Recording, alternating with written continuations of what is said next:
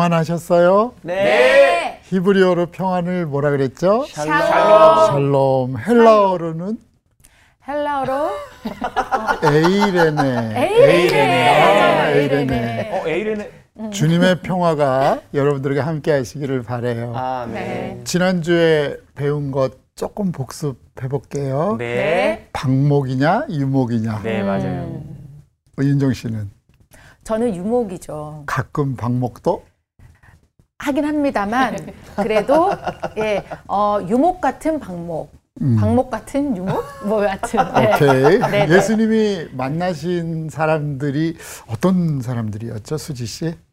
약하고 병들고 네. 약하고 병든 사람들에게 예수님은 천국을 경험하게 천국을 경험하게 하셨지.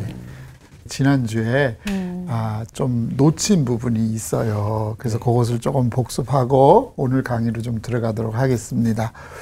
수고하고 무거운 짐진 자들아. 다 아시죠? 네. 한번 우리 마태복음 11장 28절에서 30절 좀 읽어주시면 감사하겠네요. 네. 네. 수고하고 무거운 짐진 자들아 다 내게로 오라 내가 너희를 쉬게 하리라 아멘. 나는 마음이 온유하고 겸손하니 나의 멍에를 메고 내게 배우라 그리하면 너희 마음이 쉼을 얻으리니 이는 내 멍에는 쉽고 오유 눈물 나 미치겠다 어? 왜 지금 오 눈물이 나서 예, 예수님 말씀. 읽으면서 저런 반응은 좋은 거예요. 네, 저 울면서 읽어봐요. 그, 그 부분. 너희 마음이 쉼을 얻으리니 이는 내 멍에는 쉽고 내 짐은 가벼움이라 하시니라 네. 지난번에 무리를 만나셨는데 그 부분을 제자 마태가 정확하게 예, 정리하고 있지요. 네. 다 같이 수고하고 무거운 짐진 자들아.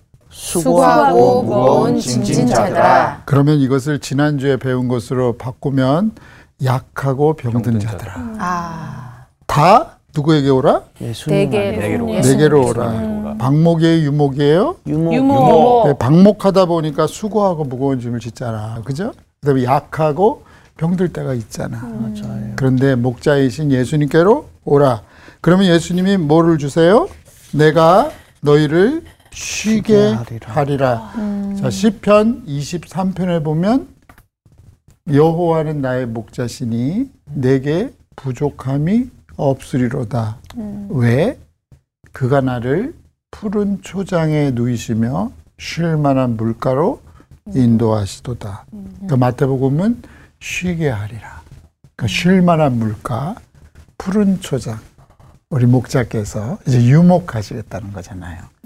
그 다음에 우리의 목자는 마음이 온유하고, 온유하고, 겸손하니, 우리 목자는, 어, 너무나도 멋있는 아주 따뜻하고 다정다감하고 자비로우신, 그 약하고 병든 나를 너무나도 아셔요. 그래서 그때 불쌍히 여기신단 말이 있었잖아. 예. 이 단어에서 뭐가 나온다고요? 목회자가 나온다 그랬지. 그러니까 목회자는 성도들을 불쌍히 여기는 마음을 가져야 되는 거죠. 예수님 그러셨잖아요. 마음이 온유하고 겸손하니 나의 멍에를 메고 내게 배우라. 자, 나의 멍에를 메고 내게 배우라는 것은 예수님이 우리에게 이제 지어주시는 사명의 멍에가 이제 예수님으로부터 우리가 배우는 거잖아. 그리하면 너희 마음이 쉼을 얻으리니 내 멍에는 쉽고 내 짐은 가벼움이라. 이사야 성경을 마태가 인용한 거예요. 그래서 그걸 한번 읽어주세요. 이사야 55장 1절에서 3절까지. 네. 오호라 너희 모든 목마른 자들아 물로 나아오라 돈 없는 자도 오라 너희는 와서 사 먹되 돈 없이 값 없이 와서 포도주와 젖을 사라 너희가 어찌하여 양식이 아닌 것을 위하여 은을 달아주며 배부르게 하지 못할 것을 위하여 수고하느냐 내게 듣고 들을지어다 그리하면 너희가 좋은 것을 먹을 것이며 너희 자신들이 기름진 것으로 즐거움을 얻으리라 아멘. 오호라 너희 모든 목마른 자들아 물러 나오라. 돈 없는 자도 오라. 너희는 와서 사 먹되 돈 없이 와. 값 없이 포도주와 젖을 사라. 이렇게 말씀을 하셨어요. 그런데 히브리 성경으로 읽어보면 조금 이 뉘앙스, 느낌이 달라요. 제가 히브리어를 그냥 한국말로 번역을 해볼게요. 너희 모든 목마른 자들아 물로 나오라고 말했는데 나오질 않구나. 그래서 너에게 화가 있을지어다. 이 오호라라는 말이 화가 있을지어다. 그러니까 예수님께서 이 땅에 오셨는데 요한복음 1장에 보면 자기 땅에 오셨으나 영접하지 않으셨다 그랬어요. 예를 들어서 나사렛에서 나사렛 사람들이 예수님을 어떻게 했어요? 쫓아냈잖아. 그러면 나사렛 사람들은 치유를 받았다 못했다? 못 받았다. 못 받았죠. 예루살렘에서는 예수님을 죽였잖아요. 그러면 그 사람들은 치유를 받았다 못했다? 그렇죠? 그래서 이사야 성경은 조금 다른 각도에서 이야기를 합니다. 너희 모든 목마른 자들아 물로 나오라. 너희는 와서 사 먹되 돈 없이 값 없이 와서 포도주 젖을 사라. 이렇게 하나님이 이렇게 우리를 부르시잖아. 그런데도 우리는 아니요, 나는 목 안 말른데요. 난 예수님이 주시는 물보다 세상에 내가 마실 물이 많아요. 그리고 저돈 있거든요. 저 공짜로 나 사기 싫어요. 내가 지불할 거예요. 그래서 우리의 선행이라든지 내가 좀 더 잘해야지 예수님이 나에게 뭘 주시는 것처럼 그냥 무료로 오라 그러는데 예수의 십자가의 은혜는 무료예요. 공짜예요. 값비싸지만 우리에게는 거저 주시는 하나님의 은혜잖아요. 네. 그리고 나서 우리는 양식이 아닌 것을 위해서 값을 지불해. 그리고 배부르게 하지 못할 것을 위해서 수고하는 거예요. 그래서 이사야 성경은 하나님의 이런 초청을 받아들이지 아니하는 인간의 완악함을 얘기를 하고 있는 거예요. 예수님은 우리의 약함을 강하게 병듦을 치유로 그리고 목자 없이 방황하는 우리에게 진짜 목자로 오시는 분인데 우리는 여전히 예수 없이도 살 수 있어요. 예수님 제가 그래도 좀 보태드려야 되지 않을까요? 이렇게 나아간다라는 거예요. 다시 한번 성경은 얘기하는 게 내게 듣고 들을지어다. 그리하면 너희가 좋은 것을 먹을 것이며 너희 자신이 기름진 것으로 즐거움을 얻으리라. 그래서 경청이 굉장히 중요하고요. 그리고 예수님의 호의를 우리가 받아들이는 게 굉장히 중요해요. 네. 이게 이제 지난주에 못했던 부분이에요. 네. 그리고 오늘은 우리가 새로운 주제로 가서 예수님이 회당에서 가르치셨다 그랬잖아요. 네. 지난번에. 이 가르치심에 대해서 좀 말씀을 나누도록 하겠습니다. 오늘 수업 갈릴리 산책 6강 예수님의 갈릴리 사역 가르치시고 예수님의 사역을 보통 셋으로 나눠요. 첫째, 선생님으로서. 그러니까 가르치시는 거지. 두 번째, 의사로서 어. 고쳐주시는 거지. 그 다음에 세 번째는 하나님의 나라에 대해서 전도하세요. 그 예수님은 선생님으로도 오시고 의사로도 오시고 그리고 천국 복음을 전하는 선포자로서 그래서 예수님 사역을 세 개로 나눕니다. 근데 여기에서는 예수님의 가르치시는 사역을 오늘 좀 공부를 하려고 해요. 자, 예수님은 첫째로 비유로 가르치셨어요. 네. 우리 마태복음 13장 1절에서 9절까지. 오. 그날 예수께서 집에서 나가사 바닷가에 앉으심에 큰 무리가 그에게로 모여 들거늘 예수께서 배에 올라가 앉으시고 온 무리는 해변에 서 있더니 예수께서 비유로 여러 가지를 그들에게 말씀하여 이르시되 씨를 뿌리는 자가 뿌리러 나가서 뿌릴새 덜어는 길가에 떨어짐에 새들이 와서 먹어버렸고 덜어는 흙이 얕은 돌밭에 떨어짐에 흙이 깊지 아니하므로 곧 싹이 나오나. 해가 돋은 후에 타서 뿌리가 없으므로 말랐고 덜어는 가시 떨기 위에 떨어짐에 가시가 자라서 기운을 막았고 덜어는 좋은 땅에 떨어짐에 어떤 것은 100배 어떤 것은 60배 어떤 것은 30배의 결실을 하였느니라.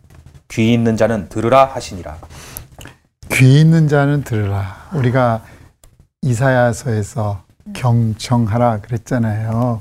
이 비유가 무슨 뜻이냐면 언어적으로 보면 헬라어의 파라볼레라고 얘기를 해요. 이거를 영어로 패러블이라고 얘기를 하거든요. 근데 원문의 뜻은 파라는 길을 따라가면서 본래 던지는 거야. 예수님이 오셔서 말씀을 던지시죠. 근데 지혜로운 사람은 예수님의 동선을 따라가는 거지. 그리고 예수님이 뭘 던지시는가를 봐서 그걸 어떻게 해야 돼요? 주워 담아야죠. 네. 그죠. 그래서 이 비유 중에 씨 뿌리는 자의 비유, 우리가 너무나도 잘 아는 예, 비유잖아요. 여기에 네 종류의 밭이 있잖아요. 네 종류의 밭. 첫 번째가 무슨 밭이죠? 처음에 길, 질가. 길가. 네. 그 다음에 두 번째 흙이 얕은 돌밭 돌밭. 돌밭. 세 번째 가시떨기. 가시떨기. 네 번째 좋은, 좋은 땅. 땅. 좋은 땅. 네. 자, 여기 보면은 예수님께서 아, 네 가지 종류의 밭을 얘기하셨는데 이밭 네 개가 사실은 내 마음 안에 같이 공존할 때가 있는 것 같아. 네. 좋은 밭만 있는 건 아니잖아, 우리 안에.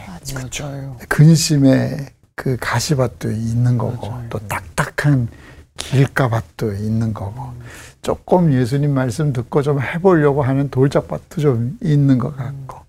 그런데 이제 하나님께서는 우리에게 좋은 밭을 만드시기 위해서 때로는 우리에게 어려움을 주실 때가 많은 것 같아요. 이 어려움이라는 말이 밭을 기경하는 거라는 거지.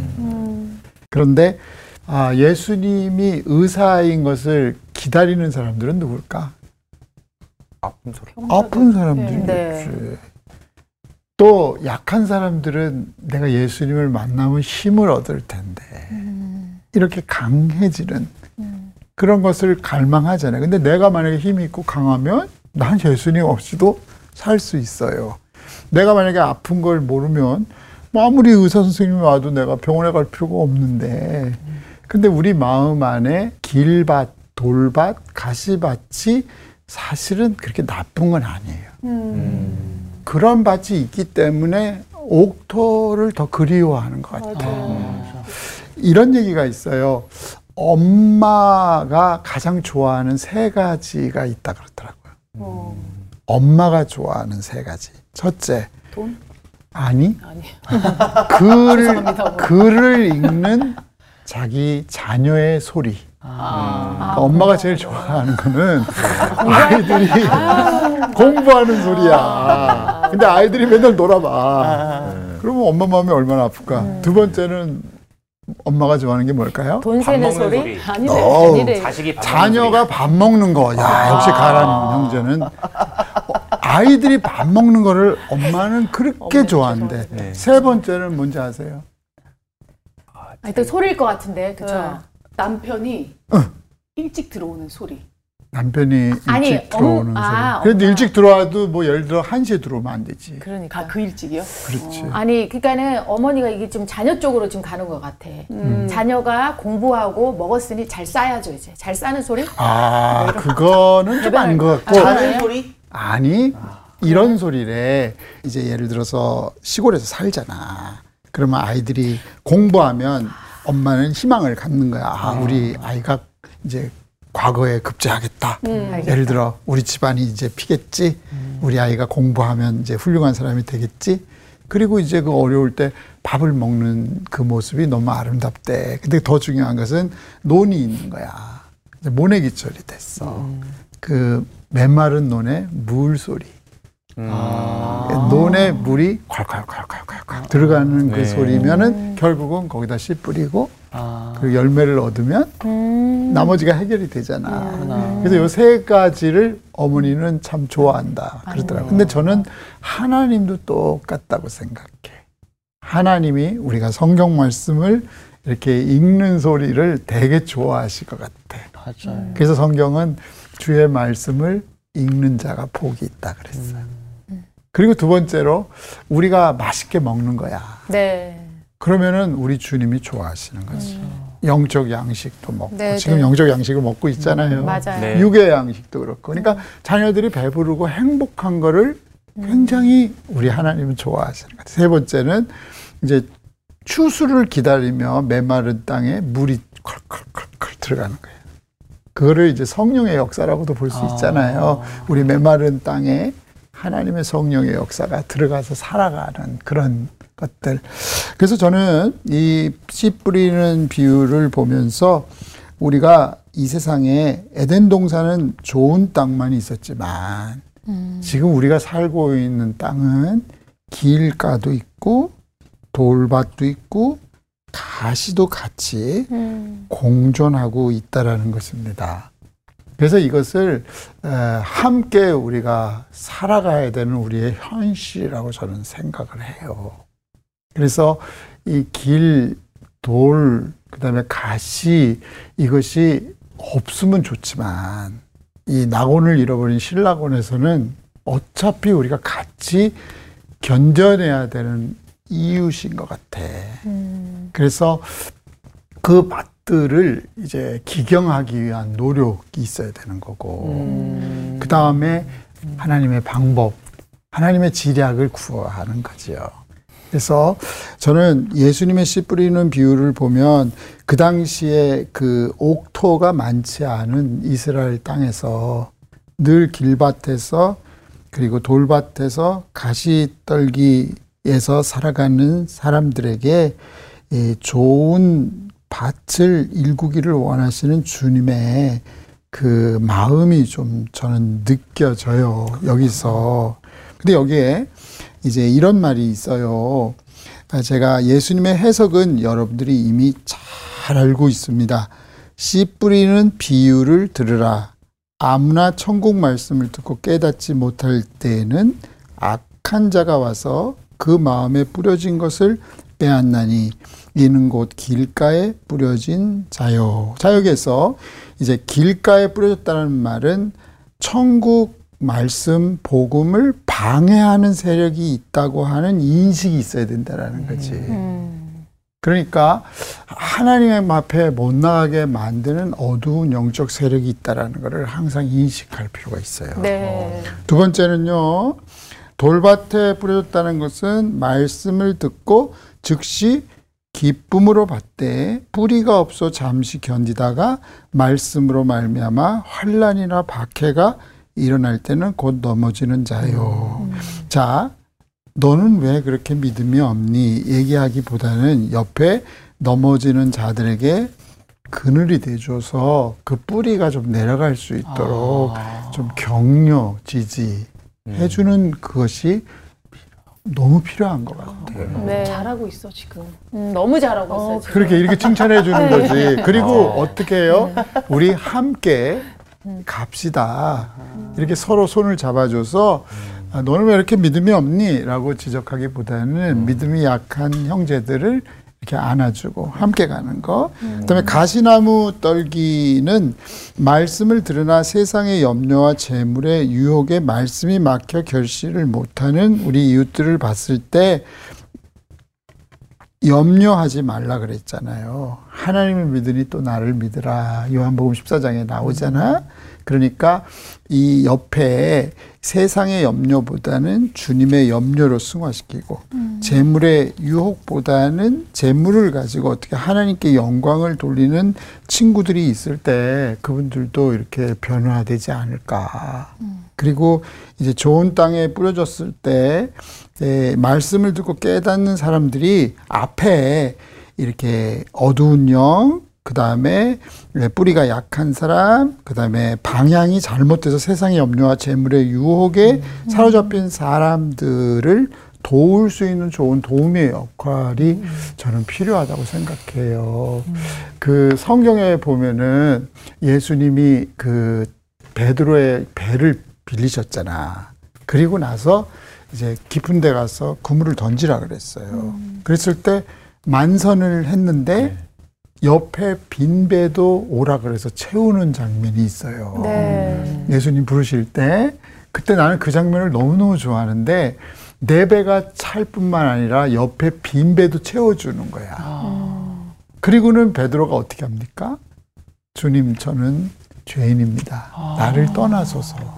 그러면서 예수님의 뒤를 쫓아가. 나 같으면 지금 잡은 물고기 좀 팔고 돈 좀 남기고 갈 텐데 베드로는 이 기적을 일으키신 분은 더 큰 기적도 일으키실 거라는 믿음을 가지고 따라가더라고. 근데 중요한 것은 어, 네 배만 차는 게 아니라 빈 배를 채워줬다라는 게 나는 너무너무 마음에 드는 거야. 그러니까 여기서 좋은 땅은 그 길가밭이나 돌짝밭이나 가시밭에 있는 사람들을 채우고도 남는 30배, 60배, 100배라는 거예요. 그런데 100 배라고 하는 것이 성경에 한번 나와. 이삭이 기근이 있을 때 농사를 졌는데 100배의 결실을 얻었다라고 얘기를 해요. 근데 이게 100배를 히브리어로 읽어보면 메아 100이거든 쉐아림 100개의 문이야. 문이 100개라는 거야. 어. 그 말은 뭘까요? 단순 100배가 아니라 예. 100가지 일을 할 수 있는 사람이 된다라는 거야. 그러니까 예수님의 비유에서 핵심은 에, 우리가 좋은 땅의 범위가 많아지면 좋죠. 그렇죠? 네. 많아지면 좋고 그리고 좋은 땅에 대해서 100배의 결실을 얻는다는 것은 100가지 일을 다룰 수 있다라는 거야. 그 중에 하나가 길가에 있는 사람들을 도와주고 돌짝밭에 있는 사람 도와주고 그 다음에 가시덤불에 있는 사람들에게 방향을 바꿔서 우리처럼 좋은 땅에 있게 하는. 그래서 저는 예수님의 선생님으로서의 비유의 가르침이 이 성경에 40가지 이상이 나와요. 그래서 나중에 우리 시간이 될 때마다 비유를 하나씩 하나씩 주님이 길가에 가시면서 던진 것을 네. 우리가 받아서 우리 삶에 적용을 하면은 어떨까 이렇게 생각을 했어요. 두 번째는요 예수님의 가르침 중에 선포적 가르침이 있어요. 선포적 가르침. 아까는 비유로 말씀하시는 거고 이제는 선언이 있어. 네. 대표적인 것이 우리 팔복인데요. 마태복음 우리 5장 3절에서 10절까지 좀 읽어 주시면 고맙겠습니다. 심령이 가난한 자는 복이 있나니 천국이 그들의 것이미요 애통하는 자는 복이 있나니 그들이 위로를 받을 것이미요. 온유한 자는 복이 있나니 그들이 땅을 기업으로 받을 것이미요. 의에 줄이고 목마른 자는 복이 있나니 그들이 배부를 것이미요. 궁휼히 여기는 자는 복이 있나니 그들이 궁휼히 여김을 받을 것이미요. 마음이 청결한 자는 복이 있나니 그들이 하나님을 볼 것임이요. 화평하게 하는 자는 복이 있나니 그들이 하나님의 아들이라 일컬음을 받을 것임이요 의를 위하여 박해를 받은 자는 복이 있나니 천국이 그들의 것임이라 네. 이 팔복이라고 하고 이 예수님이 말씀하시는 이 팔복산을 Mount Beatitude라고 축복의 산이라고 얘기를 합니다. 그래서 보통 산상수훈이라고도 해요. 산상보훈이라고도 얘기를 하는데 이 팔복이 대표적으로 예, 선포적 메시지의 한 예예요.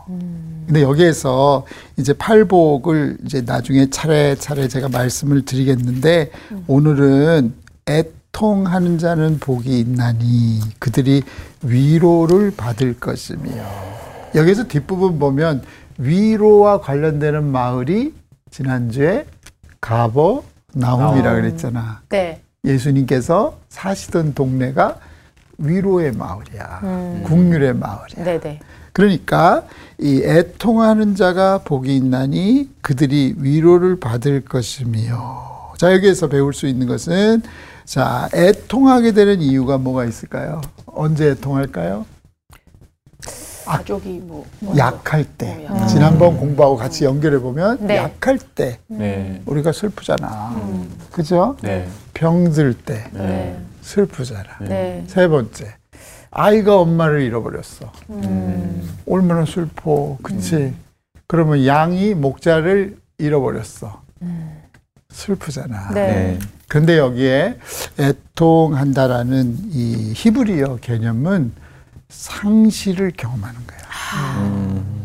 상실 중에 가장 큰 상실이 뭘까? 가족. 가족과의 이별이야. 음. 예를 들어서 부부가 같이 살다가 이별을 한다든지 또 아이를 잃었다든지. 또 아이가 부모를 잃어버렸다든지. 그래서 고아 과부 이런 분들이 상실을 경험한 거지. 여기서 애통한다라는 말은 애통의 극점에 있는 사람들을 말해요. 그래서 이 애통한다라는 이 메시지 그분들에게 위로가 된다라는 말을 오늘 좀 그 좀 이해를 좀 해봤으면 참 좋겠어요. 여러분 이, 울어보신 적 있으세요? 네. 네. 당연히 가람 씨는 언제 울어봤어? 너, 뭐, 너무 많이 물어봐서. 진짜? 예. 아니, 다- 남자는 눈물을 흘리지 않는다. 그런데 왜 울었어요? 좀 음. 얘기해 줄 수 있어요? 뭐 화나서 울 때도 있고, 뭐 억울해서 울 때도 있고, 막 살면서 솔직히 뭐 한두 번 물어본 게 아니잖아요, 다들. 근데 애통해 본 적은 있어요? 그쵸. 주변에 그렇게 급작스럽게 하늘나라로 가고 이런 사람들을 했을 때 음. 많이 애통해 했죠. 윤정 씨는 어떠셨어요? 네, 저도 있죠. 저는 이제 아버지가 이제 돌아가셨을 때 그랬고, 그리고 또 이제 뭐 친척분들이 이제 나이가 많으셔서 점점 이- 이제 한 분씩 한 분씩 어르신들이 이제 사라져 가실 때, 윤정 씨는 네, 굉장히 따뜻한 사람인 것 같아. 맞습니다. 예. 우리 수지 씨는 어떻게 애통하신 적이 있으세요? 그렇죠. 좀 언제? 많죠. 뭐 아버지 돌아가셨을 때도 그렇고 음. 사실 사람들이 이해는 못하겠지만 저 뭐 17년 키웠던 강아지 맞아. 갔을 때도 맞아. 굉장히 애통, 음. 그 가족같이 음, 애통되고 맞아. 네, 그렇게 음. 되더라고요. 예. 음. 내가 아는 어떤 분은 강아지가 이제 죽게 됐어. 음. 그랬더니 강아지를 붙들고 이렇게 얘기를 했대. 강아지야, 내가 너 대신 아팠으면 좋겠다. 어, 진짜 맞아요. 진짜 그런 들잖아요. 마음이에요. 어, 이해해, 나도 네. 이해해. 강아지도 가족이니까, 그렇지. 네. 우리 보기 씨는 저도 그 지인의 죽음이나 어, 그랬을 때 그랬던 것 같아요. 그래요. 이 애통이라고 하는 것이 의외로 성경에 굉장히 많이 나오더라고. 그래서 이제 눈물 모티브인데 이 시편 30편 내가 읽어 드릴게. 네. 네. 시편 30편 4절부터 보면 주의 성도들아 여호와를 찬송하며 그의 거룩함을 기억하며 감사하라. 그의 노여움은 잠깐이요 그의 은총은 평생이로다. 저녁에는 울음이 깃들지라도 아침에는 기쁨이 오리로다. 주께서 나의 슬픔이 변하여 내게 춤이 되게 하시며 나의 베옷을 벗기고 기쁨으로 띠띠우시나이다. 여기서 이제 시편에서 말하는 것은 이제 애통하는 상황이 있어요. 네. 그런데 그거는 잠깐이라는 거야. 음, 그 대신 위로는 영원하다라는 것을 얘기를 하고 있어요. 네. 저녁에는 울음이 깃들지라도 아침에는 기쁨이 온다. 이렇게 얘기를 하고 있어요. 그 다음에 슬픔이 변하여 춤이 되게 하시며 베옷을 벗기고 기쁨으로 띠 띄우셨나이다. 시편 126편은 더 유명한 말이 있어요. 눈물을 흘리며 씨를 뿌리는 자는 기쁨으로 거두리로다. 울며 씨를 뿌리러 나가는 자는 반드시 기쁨으로 그 곡식단을 가지고 돌아 오리로다. 참 예수님이 고마우신 것은 아, 예수님의 선포적 가르침을 보면 특별히 눈물이 변하여 기쁨으로 예, 바뀌게 된다라는 것을 이 메시지 안에 이제 담고 있습니다. 예, 또한 여기 보면 예수님 앞에서 애통의 눈물을 흘렸던 예가 있어요. 예수님이 이 여인을 어떻게 회복시키시는가를 한번 봐요. 자, 누가복음 7장 37절에 38절. 우리 윤정 씨가 좀 읽어 줄까요? 누가복음 7장 37절에 38절. 네.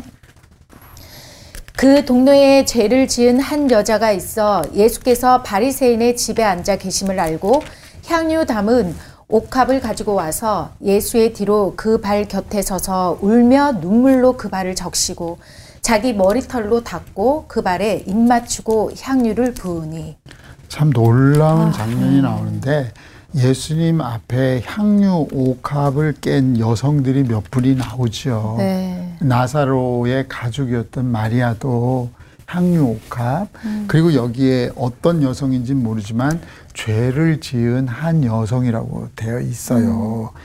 바리새인 집에 앉아 계심을 알고 향유 담은 옥합을 가지고 와서 예수의 앞이 아니라 뒤로 그 발 곁에 서서 울며 눈물로 그 발을 적시고 자기 머리털로 닦고 그 발에 입 맞추고 향유를 보내. 너무 아름다운 모습인 것 같아. 이 여인은 과거의 잘못을 깊이 뉘우치며 통회하는 심정으로 예수님의 발 앞에 울고 있습니다. 회개의 눈물은 향유의 향기로움과 조화를 이루며 예수님을 영화롭게 하고 있습니다.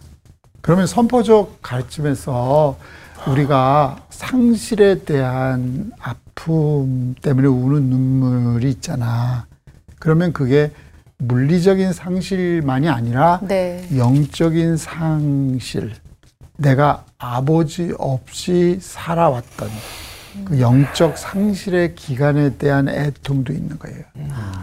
그게 단순히 내가 뭐가 부족하고 뭐 아프고 약하고 보다 내가 목자 없이 살았던 그 기간들 있잖아. 그러니까 탕자가 아버지께로 돌아왔을 때 바로 이런 모습이 아닐까. 그래서 애통하는 자는 복이 있나니 중에 중요한 것은 아, 영적인 상실에 대해서 괴로워하고 참회하는 그런 사람들에게 이 탕자를 안아주시는 주님의 영접, 그 위로. 그러니까 이 두 가지 면이 다 있다라는 거예요. 네. 그러니까 물리적 상실만이 아니라 영적인 상실에 대한 주님 앞에 대한 죄송스러움 있잖아. 그래서 이 항유옥합을 깬 여인은 바로 그런 거죠. 그러나 자기들이 별로 상실을 경험하지 않았다라는 사람들은 예수님하고 이렇게 마주 앉아서 식사도 하고 그게 어떻게 보면 예수님에게 굉장히 무례한 거지. 자기 자신을 잘 모르는 거지. 여러분들과 저는 어때야 될까요? 예수님의 마음을 잘 헤아리지 못한 것에 대한 죄송함도 있고 아버지를 잃고 살았던 시간들에 대한 회한도 생기고 그래서 아, 저는 애통하는 자는 복이 있나니 이 부분을 두 가지 면으로 보는 것도 괜찮을 것 같아요. 회개의 눈물도 있다라는 거지. 내 상실에 대한 것이 물리적인 상실뿐만 아니라 영적인 상실도 있기 때문에 그런 분들에게 하나님은 위로와 치유로 그리고 영접으로 환영으로 하나님은 주시지 않나 이렇게 생각할 수도 있을 것 같아요. 두 번째는 세리의 눈물이 같은 이 각도지만 우리 수지 씨가 좀 읽어주세요. 누가복음 18장 13절입니다.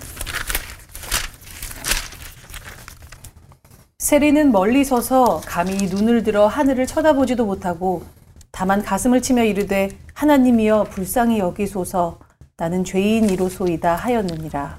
네. 태도는 거의 전 부분의 옥합을 깬 여인과 비슷하지만 이세리는 예수님에게 가까이 가지도 못해요. 예. 멀리라 그랬어, 멀리.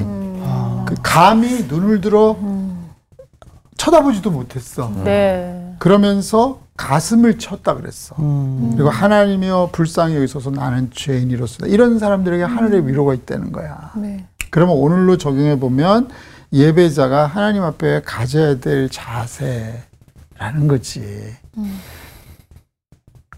저는 목사로서 그런 생각을 많이 합니다. 항상 설교를 하지만 아, 나 같은 죄인이 설교할 수 있는 자격이 없는데 또 내가 예배를 드릴 자격조차 없는데 주님의 존전 앞에 나가는 것이 죄송스럽기도 하고 고맙기도 하고 이런 눈물 흘리는 세리의 모습이 좀 필요하지 않을까. 세 번째 한 가지 좋은 경우가 있어요. 병들어 죽게 됐을 때 제가 읽어 드릴게. 이사야 38장에 보면 히스기야 왕이 흘린 눈물이야. 나는 제비같이 학같이 지적이며 비둘기같이 슬피 울며 내 눈이 쇠하도록 악망하나이다. 여호와여 내가 압제를 받사오니 나의 중보가 되옵소서. 주께서 내게 말씀하시고 또 친히 이루셨사오니 내가 무슨 말씀을 하오리까? 내 영혼의 고통으로 말미암아 내가 종신토록 방황하리이다. 주여 사람이 사는 것이 이에 있고 내 심령의 생명도 온전히 거기 있사오니 원하건대 나를 치료하며 나를 살려 주옵소서. 왕의 기도예요. 모든 것을 가졌다고 하는 이 왕인데 병들어 죽게 된 거야. 하나님이 갑자기 내 집을 처치하라.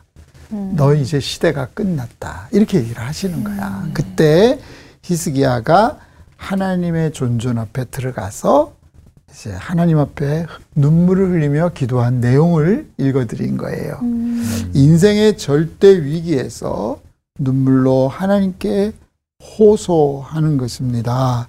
그래서 이 예수님은 애통하는 자는 복이 있나니 저희가 위로를 받을 것이며 첫 번째는 정말 상실을 경험했을 때 잃어버렸어요. 물리적인 상실을 경험했을 때도 하나님 앞에 애통하는 사람을 위로하시고 두 번째 영적인 상실을 경험을 했을 때 하나님 없이 살았던 에, 그 순간들에 대한 회심의 눈물이 있는 거지. 그때 하나님의 위로가 있는 거. 세 번째, 이제 위기야. 아직 상실은 경험하지 않았지만 이제 곧 잃어버리는 순간이야. 어. 가정, 지위, 명예, 내 인생이 끝나는 그런 순간에도 하나님 앞에 눈물을 흘릴 수 있다라는 거지요. 이 선포적 가르침을 오늘은 애통에 대해서 얘기를 했는데 이 예가 성경에 굉장히 많이 나와요. 결론을 말씀드리면 에, 성경은요 눈물이 유익하다고 얘기를 해요. 왜 그러느냐? 우리의 모든 환란 중에서 우리를 위로하사 우리로 하여금 하나님께 받는 위로로서 모든 환란 중에 있는 자들을 능히 위로하게 하시는 이로다. 그리스도의 고난이 우리에게 넘친 것 같이 우리가 받는 위로도 그리스도로 말미암아 넘치는도다. 그러니까 울어야 울지 마 이런 소리를 들을 수가 있어요. 맞아. 내가 애통해야 주님의 위로를 받을 수가 있어. 그래서 고대 근동에 지혜라고 하는 말이 이 골짜기라는 말이 있어요. 에메쿠라 그러거든. 어. 골짜기가 깊으면 물을 많이 담을 수 있잖아. 예를 들어서 저 노르웨이 가면 피오르드라고 있어. 빙하로 인해서 형성된 골짜기가 막 1900m야. 근데 거기에 물이 많이 차는 거야. 그 골짜기가 깊을수록 담을 수 있는 물의 양은 많다. 늘어난다. 그러면 우리의 애통의 깊이가 깊을수록 하나님의 은혜는 차고 넘친다. 오늘은 아, 비유적 말씀과 선포적 말씀의 한 가지 예식을 네. 들었어요. 우리 안에 네 가지 밭이 공존하고 있다. 그 다음에 두 번째, 애통은 세 가지로 좀 이해하자. 이 물리적인 상실, 영적인, 영적인 상실, 상실. 그리고 앞으로 다가올 상실, 상실. 앞에서 우리가 눈물로 하나님 앞에 호소할 때 하나님의 위로가 임한다. 그래서 아, 이런 하나님의 은혜의 말씀에 우리가 푹 잠기기를 주의 이름으로 축복해요. 오늘 어떻게 공부 재밌었어요? 네. 주님의 이름으로 축복해요. 네. 다음 시간에 만나요.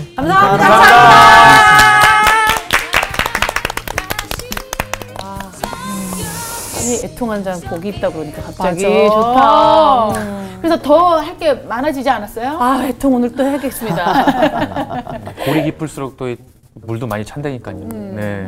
맞아. 정말 요새는 애가가 없다 그러잖아. 이가 애통을 하는 사람들이 많이 없어졌다는 뭐 얘기를 어디서 많이 들었는데 진짜 하나님 앞에 내가 애통하고 정말 눈물로써 씨를 뿌리면 내가 정말 앞으로 걷어들일 것이 그게 결코 창피한 것이 아니라 정말 앞으로 걷어들일 단이 엄청나다라는 걸 또 다시 한번 느낄 수 있었던 것 같아요. 기대됩니다. 어. 진짜 오늘은 애통에 대해서 좀 묵상하면서 네. 갑시다. 아 울면서 갈까봐. 눈물이 나, 눈물이 나. 이번 주 퀴즈입니다. 유다인을 말살하려는 아각 사람 하만의 음모에서 구원받은 것을 기념하는 유대인의 절기는 무엇인가요? 1. 유월절 2. 초막절 3. 불임절 정답을 아시는 분은 CBS 성서학당 홈페이지와 성서학당 카카오 채널을 이용하시면 됩니다. 선정되신 분들에게는 대한성서공회에서 발간한 성경, 성경 통독을 위한 최고의 잡서 성경 2.0 성서학당 선생님들의 저서 중 하나를 드립니다.